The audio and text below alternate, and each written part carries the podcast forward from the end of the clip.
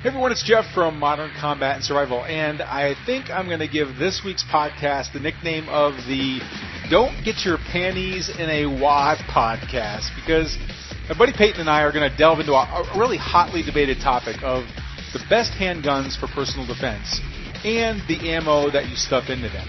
Now, before you start scripting out your hate mail for our comment section, all I ask is this. Please listen in carefully, keep an open mind, and realize that the best weapon will always be the one that you can get to, put into action quickly, and that stops your attacker fast, no matter what that weapon is. But, let's face it, some guns do that better than others. So, let's hear what Peyton has to say. Check this out. Bullets were flying, your adrenaline surging. Would you hit your target?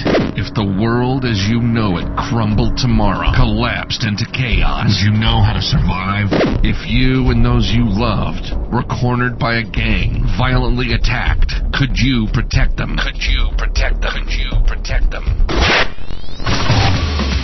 Tactical firearms training, urban survival, close quarters combat. This, this is another podcast to help you better prepare for any threat you may face in your role as a protector and a patriot. This is Modern Combat and Survival. When you're staring at an armed thug in your home or in a dark parking lot, you need the confidence in knowing that the weapon that you carry and the ammo that you're feeding it will stop that attacker dead in his tracks before he can hurt or kill you or a loved one that you're protecting. However, little do people know that there's a lot of myths, misinformation, and outright lies floating around the firearms industry about what factors are realistically responsible for stopping a threat as quickly as possible. It's our job to sift through those misperceptions and get to the truth, and that's exactly what we're here to do right now. Hello, everyone. This is Jeff Anderson, president of the International Society of Close Quarter Combatants, with another survival podcast to help you better prepare for any threat you face in your role as a patriot and a protector. And joining us today is a good friend of mine and a legendary brainiac when it comes to firearms stopping power, Peyton Quinn. Peyton, welcome to the program, man. Glad to be here, Jeff. I always love having you on. Now, listen, Peyton's going to be too humble to admit it, but he really is a legend within the combatives industry, and he's a pioneer in both reality-based self-defense as well as firearms tactics under the stress of a real firefight.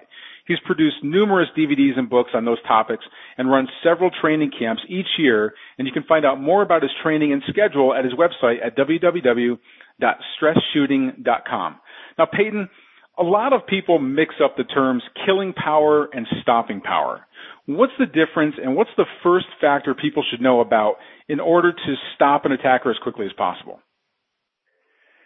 Well, Jeff, uh, first let's differentiate between stopping power and killing power. It's an important differentiation. Stopping power means the ability of the bullets that hit the enemy to stop them so quickly that the enemy is unable to return fire.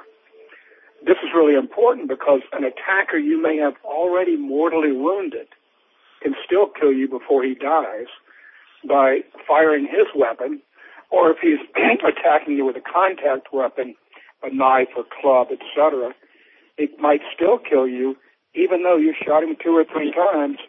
He's not, in general, handgun does not stop a person instantly. So stopping power refers to the ability to stop somebody so quickly and immediately that they can't return fire. Let me return to this idea of a contact weapon, or, or your enemy has a gun. Uh, since he does have some time, in the Old West was called the dead man's 10 seconds, but it's generally longer than that, to kill you after you've shot him. For this reason, you need to take cover and open distance between the enemy you have just shot. Now, if he's charging with a club, machete, or other contact weapon, you must stop, step off the attack line. He is established as you fire. You must proceed that attack line and step off of it. Uh, as I said, the fact is people in general do not immediately collapse when shot like you might see in the movies. Sometimes they do, and there are things you can do to increase the probability of that. But the thing you must realize is just because you shoot him does not mean he's going to automatically fall down or stop his attack.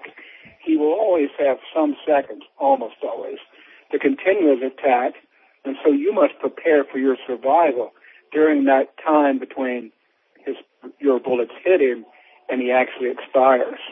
Hmm.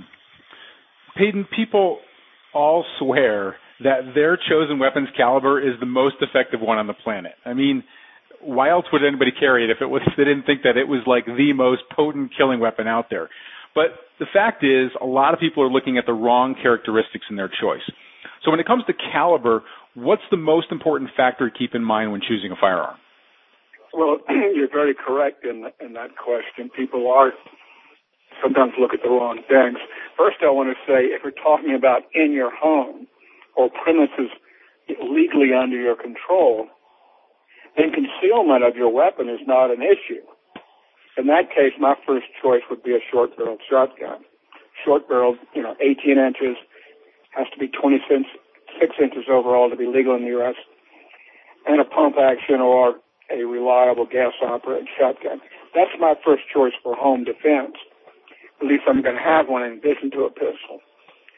Hence, we are now talking about what one might carry uh, as a concealed handgun, assuming they have a concealed uh, carry license.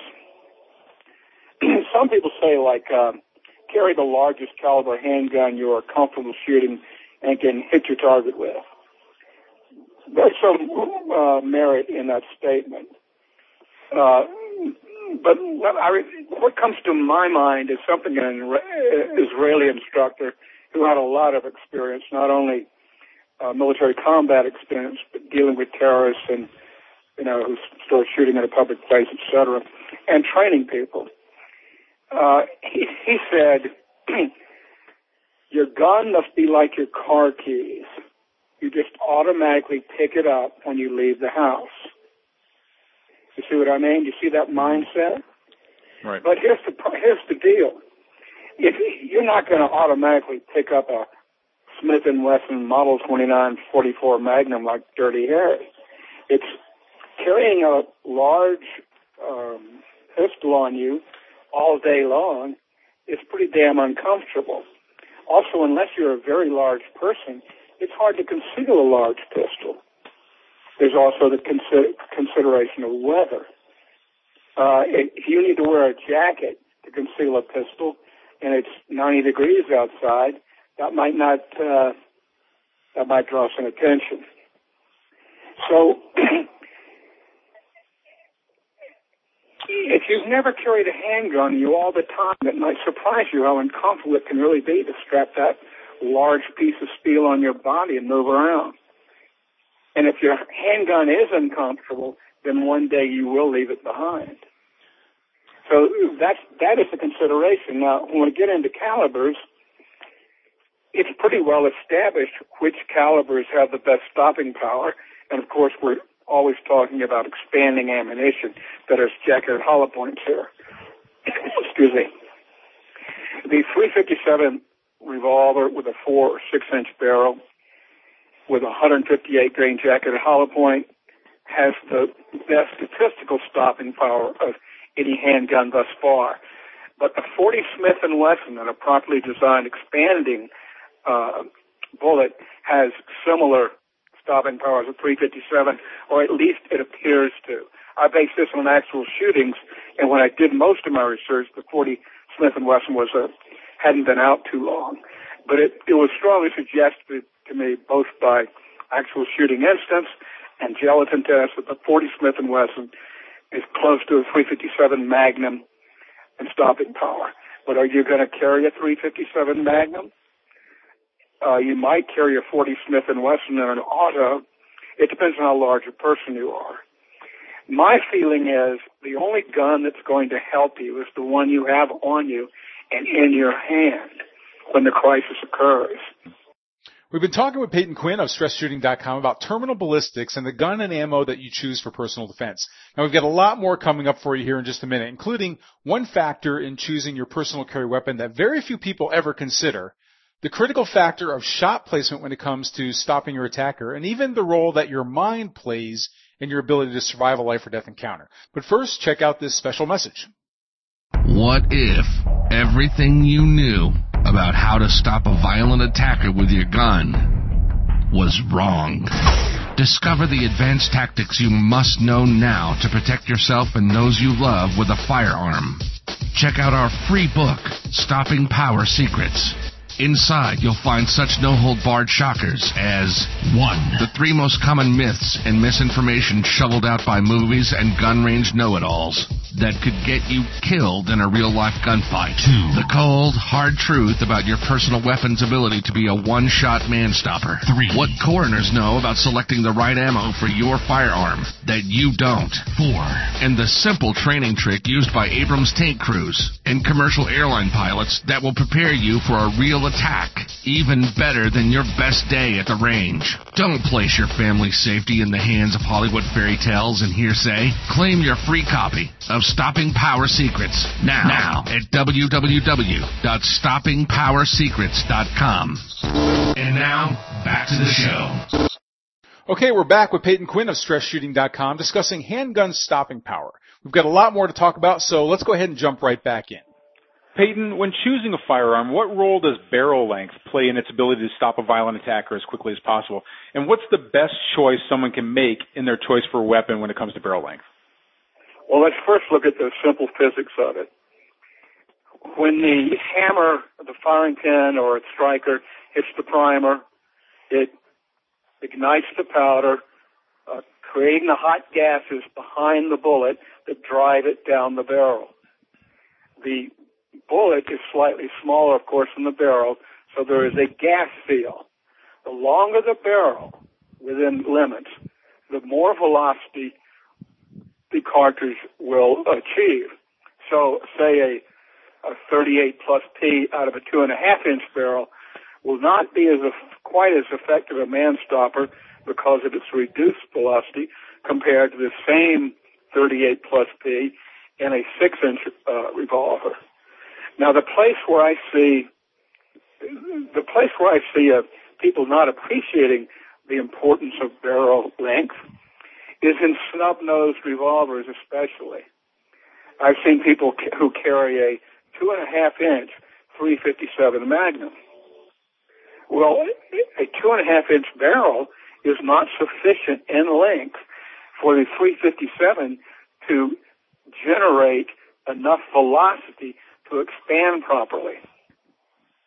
So you, and you have a lot of muzzle blast. Muzzle blast is the unburnt powder and flash at the end of the muzzle. Of course, the unburnt power, powder that causes that muzzle flash does not contribute to velocity at all because it's burning outside the barrel. A person who's going to carry a snub-nosed revolver like that might just as well load it with 38 plus P hollow points. It'll reduce the recoil, reduce the muzzle blast dramatically, and won't really have much effect on stopping power since the 357 out of a snub nose doesn't doesn't uh, actualize its potential anyway. Uh, barrel length is important in terms of the longer the barrel to a point, the greater the velocity the greater the velocity, the more likely a hollow point bullet will expand properly and cause the near instant stop. Is there a good, like a best size for, or like a minimum size for barrel length that makes sense when somebody's choosing a, a weapon? Well, it's always a compromise between concealment and how long the barrel is. I think two and a half inches is the minimum, and I would really prefer a three inch a three inch revolver, for example, is as easy uh, to conceal as a two and a half inch revolver, but that extra half inch will make a difference in stopping power because it makes a difference in velocity. Now, if I wasn't concerned with concealment and, and I was in my home or premises under my control, and for some reason I chose a pistol rather than a short barreled shotgun, well then I'd want a six and a half inch 357 Magnum. At a 357 Magnum, 158 grain, jacketed hollow point bullet, and all manufacturers' uh, bullets in that caliber and weight perform just about the same. fired from a six inch barrel or six and a half inch barrel is about, I would say, is the most you can achieve in stopping power in a handgun. Okay. Peyton, when it comes to shot placement, where should someone aim in order to stop an attacker quickly? I mean, most people think that, you know, they're thinking either center mass or a headshot. What will stop an attacker the quickest and be the most realistic? Well, uh, all right. Bullet placement is the most significant or important factor in affecting a quick and instantaneous stop of the enemy. But there are only two places for medical reasons, that is physiological reasons alone, that a bullet will stop a person instantly. One, if it strikes and ruptures the left ventricle of the heart, because then the blood pressure will drop to zero, his knees will buckle, he'll hit the ground. The other is if, if the bullet enters the brain case. Same situation. Knees will buckle, he'll fall down. He'll be incapable of returning fire or charging with a contact weapon. But the other reality is, in an actual shooting under adrenal stress in particular, and that's the only thing you can count on, it's bullet placement is the factor we have the least control over. Therefore, I, I, I recommend to shoot towards center of mass, because then you're going to hit something, hopefully. If you try and shoot for the head, uh, you might miss completely. Uh, understand that in a real shooting incident, it is not like the target range at all. You will not be able to shoot with the precision you do by using sights, breath control, stance, trigger squeeze, and all that. Those things that are very important in target shooting are almost totally irrelevant to combat shooting. You'll be under adrenal stress and you, you won't be able to have the precision you are at the range, nor will you have the time, nor will you be in the mindset that you are in the ra- at the range. When when we I've done this for years, and people will come in and say, Peyton, I've read your stuff, but I just know aimed fire is more accurate than point shooting. Well, I'll say, yes, my aimed fire is more accurate than my point shooting pretty much too. The question is, can you use aimed fire in the scenarios you're going to go through? It'll be low light and everything else. No matter, no matter how dyed in the rule they are that aim fire is the only way to go, once they do two or three scenarios, they realize it's not even a question. They can't use aimed fire. They say things like, I wasn't even aware that pistol had sights on it. That's what adrenal stress changes the picture. So you must learn point shooting skills. Now, there is one situation, I, hypothetical, I can imagine, where aim fire would be superior. Or one where you're se- separating a, a hostage. You come home and uh, the, the guy's got a knife to your wife's neck and says, put the gun down, I'll kill her, I'll kill her. Okay. Well, of course I'm not going to put my gun down. That will not serve me in any way. So I'll talk to him, and then I might quickly aim the gun, boom, blow his brains out. And that's, I would try to get a flash picture of the sides. All right, the other one is suppose you're in a public place, and frankly, that's about the only reason I carry my handgun. If I'm a, because by experience and training, if some madman starts shooting people randomly in a public place, I want to be able to stop it. But suppose he's not shooting at me immediately or doesn't see me, then I would take cover and might use an aim shot to his head to stop him instantly. That might be possible because he's not shooting at me, and I'll. It's easier. It's easier uh, to aim a pistol if people aren't shooting at you. Trust me on that. Uh, yeah. Peyton, few people consider their own mind to be a contributor to firearm stopping power, but you've done considerable research in the area of survival mindset in the midst of an adrenalized state, such as during a firefight. What role does one's mindset play in being able to engage an attacker and stop them dead in their tracks? And what's the best way to develop this skill?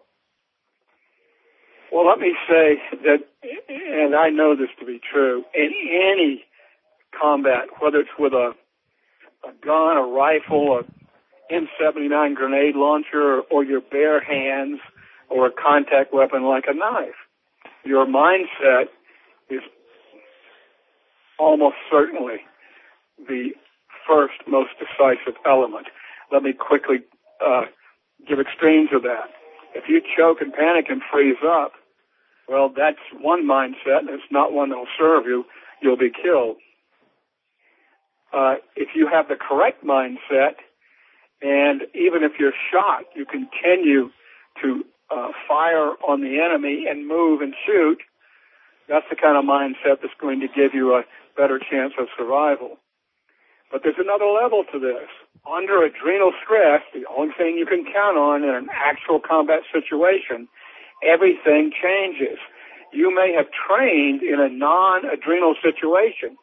If that's true, then when you're in your adrenalized mind, that training may not be um, accessible to you. Uh, the adrenal effects are basically tunnel vision. Guy pulls a knife or a gun, you tunnel into the gun. Uh, two, uh, auditory exclusion. Your hearing shuts off. Uh, three, um, loss of fine motor control. Things like trigger pull or, or stance or, or uh, breath control, things important in target shooting, not even possible under adrenal stress.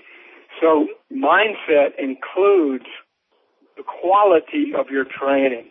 And the, the, the best way, and it's been demonstrated uh, in the military sector and in the private airline sector for, for, for a, decade and a half, maybe two decades now. Scenario-based training can put the person under that adrenal state. And then he learns to perform under that adrenal state because he will be in the adrenal state in the real crisis. Uh, firearms training uh, is just as well adapted to scenario-based training too. So that requires finding some training, like you run scenario-based training at your at your RAMCAT facility from uh, from your website from stressshooting.com, where you actually put people in a situation where they're firing um, like a real gun but with blanks, things like that that yes, are in a exactly. state. Think about this: what you can go to the top shooting schools in the country and never practice even once the one thing you will have to do if to use a firearm in self-defense, and that's point the gun at another human being and pull the trigger. Well, and I can vouch for not only for your training, but also from combat experience as well that the, everything changes no matter how much you tra- no, matter, no matter how much you train, even in realistic environments. The real thing is always taking things up several several notches. But you know, that being said, all the people at the course that we took everyone to from the from the International Society of Close Quarter Combatants out to the the Ramcat stress shooting uh, training that that you've done, um, that was as realistic as it gets when it comes to putting yourself into an actual live firefight where you're firing uh, at somebody and somebody is firing back at you. So uh, so really really uh, critical and and and I can vouch for what it does to your level of confidence when you leave that training. So that's another reason why we always stress that, you know, Peyton's training is, is really second to none. It's amazing, amazing training. Peyton, thanks so much once again for taking the time to share your expertise with us. I mean, this really means a lot to me and this is really hard information to find out there. And I know that, well, hopefully you've opened the eyes of a lot of our listeners on how to effectively plan out their personal defense firearm choices. And again, everyone, I highly recommend that you check out Peyton's website and schedule in his training. I've personally attended his training along with a, whole team from the ISCQC, and it really did change everyone's perspective on, on how to use a firearm for survival. You can find out more at www.stressshooting.com. Until our next survival broadcast, this is Jeff Anderson saying train hard, stay safe, prepare now.